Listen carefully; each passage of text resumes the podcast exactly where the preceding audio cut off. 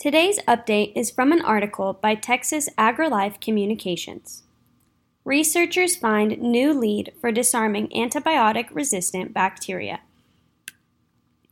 A virus can stop bacteria from sharing genes for antibiotic resistance among themselves, Texas A&M AgriLife researchers have discovered.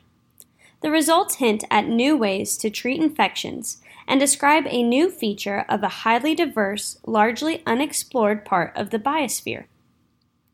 The study, published recently in Proceedings of the National Academy of Sciences, was led by Lanying Zeng, associate professor in the Texas A&M College of Agriculture and Life Sciences Department of Biochemistry and Biophysics. Viruses that only infect bacteria are called bacteriophages, or phages for short. Phages are the most numerous biological entities on Earth. Soil is rife with phages, as is the human gut.